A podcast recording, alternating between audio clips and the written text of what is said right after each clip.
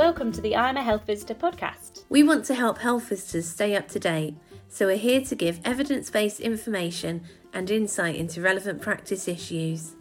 We're currently supported by the CPHVA Education Development Trust, McQueen Bursary.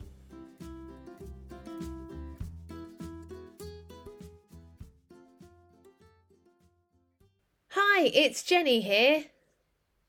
And Amy here. Hello. Hi. Um, so we thought we'd do one of our dive behind the headlines um podcasts this week. Yeah. Um, because there was a really massive headline that broke the other week, wasn't it? It actually sort of we we saw it and we're talking about it during a recording session, weren't we? Mm-hmm. Um, and Amy did what Amy does best and was able to really um, look into what was behind the headline, look into the proper study Yeah. and things.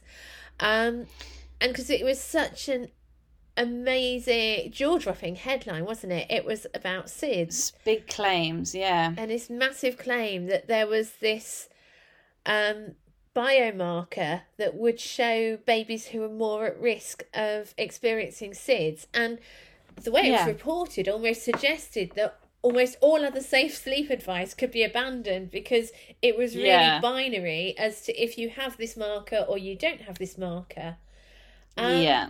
And I mean, it, it felt a bit too good to be true. Um, Yes. what have you found, Amy?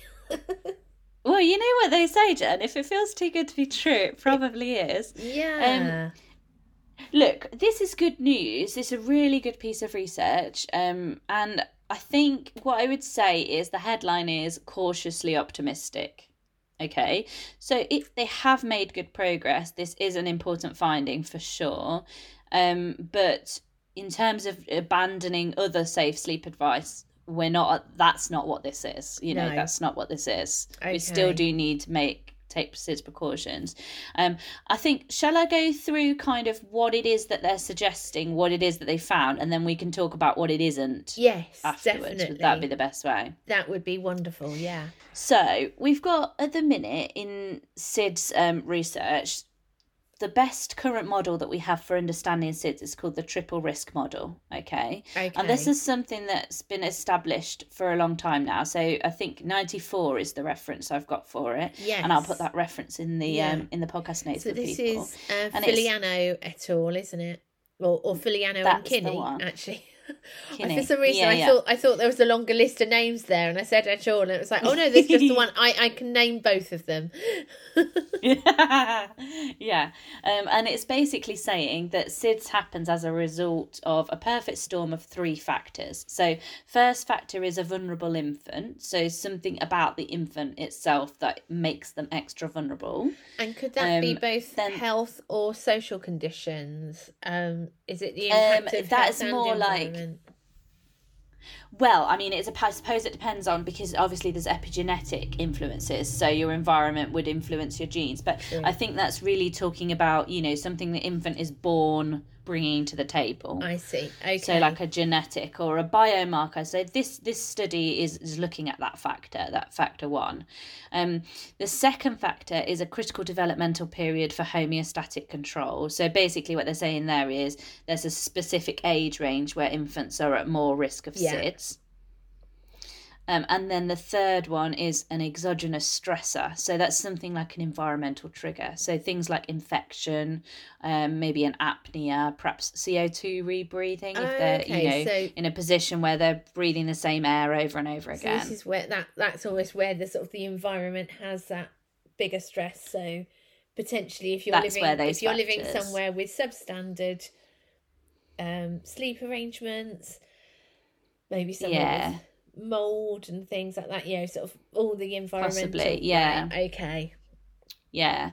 Um, there is also a complication, which is that obviously some of the environmental stuff um, can get lumped in with SIDS, but isn't actually about SIDS. So that's things like, you know, suffocation, for example, is a different cause of death. Yeah. So that's not SIDS, that's suffocation. And that wouldn't be marked as a SIDS, that would be marked as a suffocation.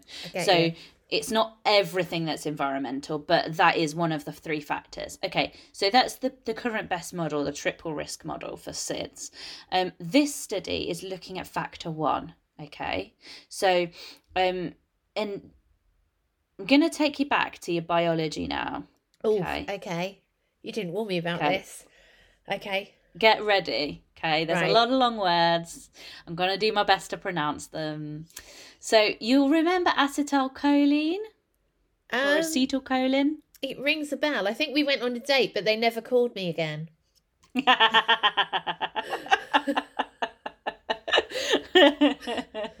it's Not actually that quite pain, quite painful seeing the the name down there again.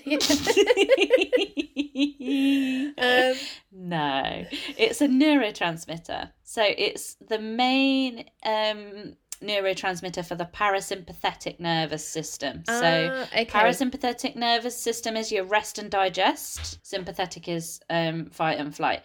It- So it's important for both the Yeah. parasympathetic and the sympathetic, um, but it is the main the main neu- neurotransmitter for the parasympathetic nervous system. So that's the one that allows you to calm down, um, gets your digestive system running. It's activated when you're nice and relaxed. So Yeah. sleep, obviously relevant for that. Indeed. So this acetyl acetyl I told you. Ac- Acetylcholine yeah. is hydrolyzed. So that basically means broken, Broken down, down, and yeah. At the synapse by two different enzymes. Okay, so you've got this um, acetylcholine in your brain. It's a major transmitter for the rest and digest nervous system. And at the synapse, it's broken down and deactivated by two different enzymes. ACHE acetyl- and BCHE. Yeah. We'll put the long names in the show notes in the blurb at the end. Thank you for saving me from that. Um, so the level of those two enzymes obviously then changes the levels of acetylcholine in the brain. Okay. Okay. And that then obviously impacts on parasympathetic nervous system function. Because if there's more of these enzymes, um, there's less acetylcholine because it's broken down more. I see. Right. So that impacts the um, the action of the parasympathetic nervous system. Yeah. Mm-hmm. So that's what you need to know about the biology. The headline of this study is that it found significantly lower levels of BCHE in blood spot samples um, after birth, you know, the two to four days blood spot Mm. um, in infants who had died of SIDS compared to age and gender matched controls. Wow. So they were able to Yeah, go so- back to the, the sort of the, the blood spot test and actually analyse those samples. That's Yeah, amazing. so- Given that they're dried blood, you- you'd always think that Yeah. they wouldn't be able to get that much from them. I know.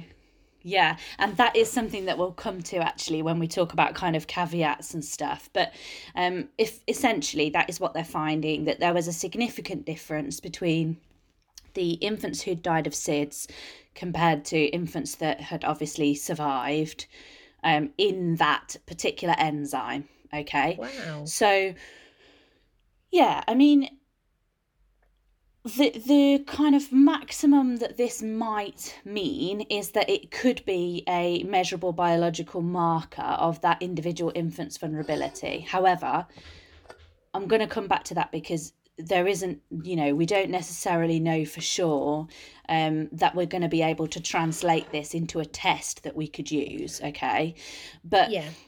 um, and even if we could, we, we don't know how big of a proportion of SIDS deaths this might relate to. So, for example, there is another cause that's been um, found in the research, which is arrhythmia due to channelopathies. Okay. Okay. And the suggestion is that that might account for around 10% of SIDS cases. So there's a suggestion that this might possibly, you know, in the future with more work, this might possibly lead to something similar to that. So this isn't, you know, so 100%. many this pins that isn't. I'm mentally sticking in for us to, discuss further yeah, yeah, yeah, yeah. So that's the main thing that they're saying. Um, that this study has found, which, as I say, is a big step forward. It is important, really important. Yeah. So, Blimey. I mean, I suppose we talk about some of the kind of methodology and some of the caveats with Yeah, it a little yeah. bit. I mean, I can see. So it's interesting actually because I think I, I really like sort of discussing these with you because I find, and I'm sure lots of other people do, I'm someone who will always go, oh, I can't really do research papers. And even though we'd studied research as part of our um, training and things, it's something where, yeah, there are many things I would rather do than look at a research paper. Yeah. I'm I'm someone who I enough. read the abstract and then I skip to the conclusions and the discussion, and then go back into it from there with that knowledge already, almost looking for the bits that they've highlighted to then kind of Yeah. be like, oh yeah, I see that, I see that. Um, but it's interesting when I talk through it with you, and there's already things that you've mentioned that I'm like, oh. So I think, I suppose one of the big things with it being a retrospective study, you know, they were looking at the results for babies who they knew had already died, and then trying to match Yeah. up. So it was it. th- There are issues with how they got their sample, I guess. Yeah, well, it's, I mean, it's really challenging, really challenging. You can imagine there's a huge number of methodological difficulties in identifying blood spots that belong to infants who later died of SIDS. I mean, obviously, there's a very small number of them, thank goodness. Um, but also, there's quite a lot of complexity in terms of the classification of the deaths. Um, and there is a lot of muddiness kind of in that. So it does make it harder to interpret the Yeah. data and harder for them to conduct the um, And the research. So, for example, what was the Sorry. sample? I, I just realised actually we're not even considered how big the sample Yeah, so- size was. Yeah, so this is a case control study, okay? So you might remember from your research module days, folks, that that basically means they find the cases that they're interested in and then they look for controls that are as similar as possible to the cases you're interested in, okay? Oh, okay. So in this case, they took um, 26 SIDS cases and compared them with matched controls. And then they also took 26 non SIDS infant deaths and compared them with matched controls. Right. And I suppose there that's Okay. then that thing of well, what are their criteria for matching the control with the case as well, and what elements are they looking at? Are there any elements that they're not looking at to match them as well? Yeah, well, I mean, they did as good a job as I think you can. Yeah. Um, because Oh, no, also completely. there's only a certain limited amount of data available on, you've only got the blood spot data and quite tricky to match them up necessarily with the right infant. Um, but they were mostly looking at date of birth um, and gender to match the the cases up. Um, and then they did a conditional logistic regression. Um, so they found an interaction between the enzyme BCHE, which is the one we are just talking about, um, that's important for the parasympathetic nervous system, and the cause of death, SIDS or non SIDS. So there was a difference between the non SIDS deaths and the SIDS deaths in terms of this enzyme. Blimey. So then when they did separate regression models, they found that the SIDS was associated with lower numbers of BCHE. So again, that's correlation, not causation. So, we that- don't know that lower numbers of BCHE causes SIDS deaths. What we know is that there is a, a correlation between the levels of BCHE and SIDS deaths. Lovely. Yeah. Well, not lovely, but yes. Your understanding. Yeah. No, I Um, understand. so it is a small number. So it's only 26 SIDS cases. So they are small numbers. But then again, you know, they, they got a significant difference. So normally, the one of the reasons small numbers is a problem in the research is because that we're not going to have sufficient statistical power yeah. to identify a difference. But here they really did find a very significant difference. Um so and then the the stats were quite convincing. So that's really really good. Yeah. Um it is only one study, and they did need to exclude a lot of the samples for various different reasons. Um, so it does need replicating. You know, as with all things, we can't just take it as read because one study. We do have a big issue with replication in in science generally. Mm. Um, so we have to show that we can repeat this and find yes. the same results. Yeah. And I see as well, it suggests that some of the samples were collected over a five year period. So there's that concern yeah. about how old the sample was. Yeah, so that is one of the that is one of the kind of caveats and things to be aware of, um, and they point that out themselves in terms of a limitation of the study. Um, but again, it would have to be quite a long time period because we don't have huge numbers of SIDS deaths. Thank goodness. Yeah. Um, so, you know, you do have to look back over a long time. All of these things are necessitated really by the topic that it's studying. It's never going to be the most perfect RCT, you know? No, yeah. Um, but, but equally, that does, we do have to use a pinch of salt when we're interpreting the results as a, because of that. Yes. Okay, so yeah, so it's it's got you know some challenges with that. Um, one of the big things that I think was quite important is that we've only got information on the enzyme levels at day two to four of life. Right. And yet, what was the average age of the babies when they, they so, died? 15.7 weeks. Right, yeah, quite a lot can so, happen in that time, can't it? We don't know what happens to the enzymes you know as they yeah. get older and that would be important um supportive information to yeah. kind of add to this research um again the blood samples are peripheral blood they're taken from the newborn blood spots so that doesn't necessarily tell us what the levels are in the brain no. and actually something which I, has just struck me thinking about the the study group and the control the controls mm. were also infants who had died yeah there wasn't another somewhere. There wasn't another control. No, there was. Oh, there was a control group of babies who were still alive and well. Yeah, so they matched. So they matched twenty six kids SIDS cases and compared them with um, matched controls. So well babies that had survived, and then they took twenty six non SIDS deaths and compared them with matched controls. Right. Yeah. Okay. Does that make sense? Yeah so that they were able to say that this isn't just something that's associated with infant death it's no. something that's associated with this specific type of infant death this specific I cause see. of death if you like although you know if you're calling sids a cause of death because essentially sids just means we haven't got a cause of death doesn't yeah. it and is it also possible i mean given that blood spot samples are, are from the heel and so it's quite a mm. peripheral blood sample Exactly. Is yeah. there going to be something else? Ha- you know, are there likely to be higher levels in different parts of the body? Well, I mean, we don't know. I think that's one thing that would be important to know what the levels are in the brain.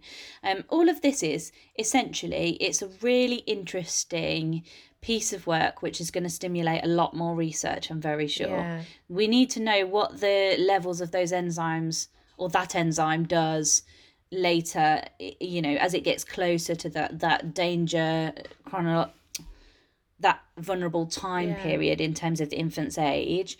Um, we also need to know what the levels are in the brain.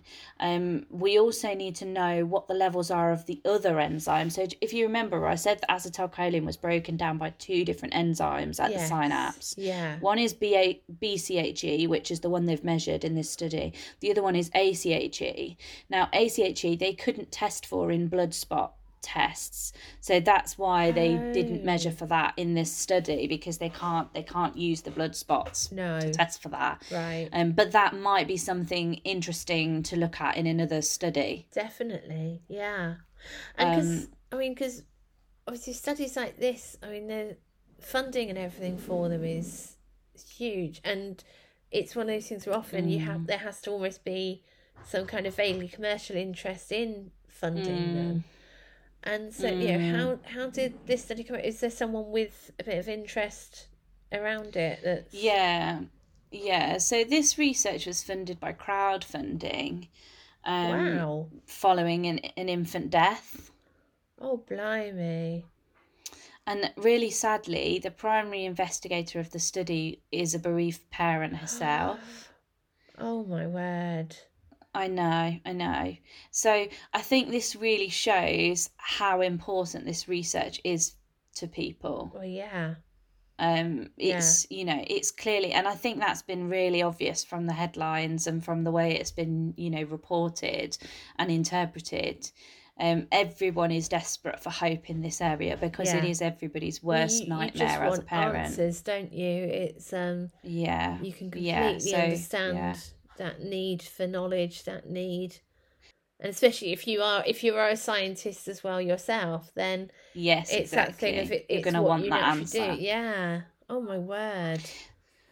So, yeah, but I think hopefully what this is going to mean is that now we have this finding, there will be some more independent funding. There may be some research council funding that would be available that's more, um, yeah, independent. Yeah. Um, and hopefully then, because we know that that is obviously the best way, the most objective way that we can do science is to try and have independent funding that's not, um, doesn't have any interest in either proving or Yeah. disproving their hypothesis either way um obviously i'm not suggesting for a second that there was anything wrong with the way they've done their research and i'm sure that this person has crossed every i and dotted every t i'm not Yeah. suggesting for a second they haven't No. uh, all i'm saying is that you know we know that we get the best objective results when we have funding entirely independent of the outcome. We don't care what the outcome is, we just want to answer the research question.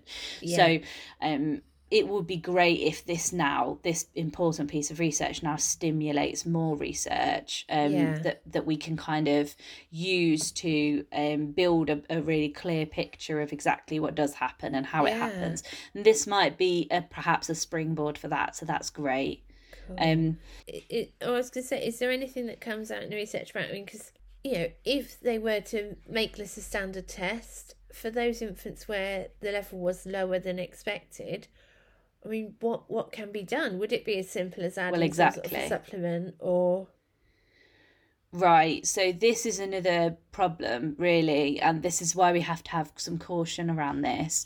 Um, we don't actually know whether we can change anything that would make a difference. So, oh um, you know, some people say that actually having the information is all very well and good, but actually, even if we could develop a test for this enzyme, and I can come back to developing a test for it in a second because that is far from a simple thing.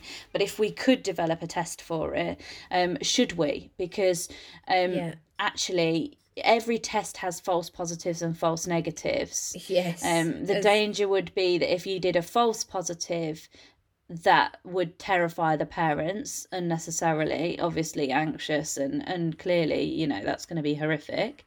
A false negative, you know, you may well um lead to them disregarding SIDS advice and thinking their baby's immune to SIDS and then Yeah. sleeping in more high risk positions. yeah, And even if you had a true positive or a true negative, you might still get those negative, you know, consequences. yeah, Um, and a true positive wouldn't necessarily help us to know what we can do to prevent that baby dying. no, So we might now know that they're more high risk. And I Uh-huh. suppose you could say that we could then attempt to be more, to try and concentrate on the other two factors to reduce the risk of that, you know, triple factor perfect storm that we were talking about. yeah, Um, if you know that the individual vulnerability is high, then perhaps you could focus on the other two to try and reduce those. But yeah, um you know you can't do anything about the age. They're going to grow. They're Yeah. going to go through that age. It's interesting and thinking children do get infections. Things do happen. Yeah, it's interesting thinking about the false negatives and the false positives 'cause I think, especially after the last couple of years, with lateral flow Mm. tests and PCR tests becoming sort of commonplace, um, I feel Mm. like we're all more aware of the false positives and false negatives um, than we would have been Yeah. before. yeah and that's another thing is you know developing a test for it so for this study what they're doing is they're testing proteins okay which are really useful indicators at a group level Um, so when you're looking at a group of samples, but they're no good for screening. So if you look in in this study, for example, um, although the averages from the two groups are significantly different, so seven point seven versus five point six, Yes. there is actually a huge amount of variability within those groups.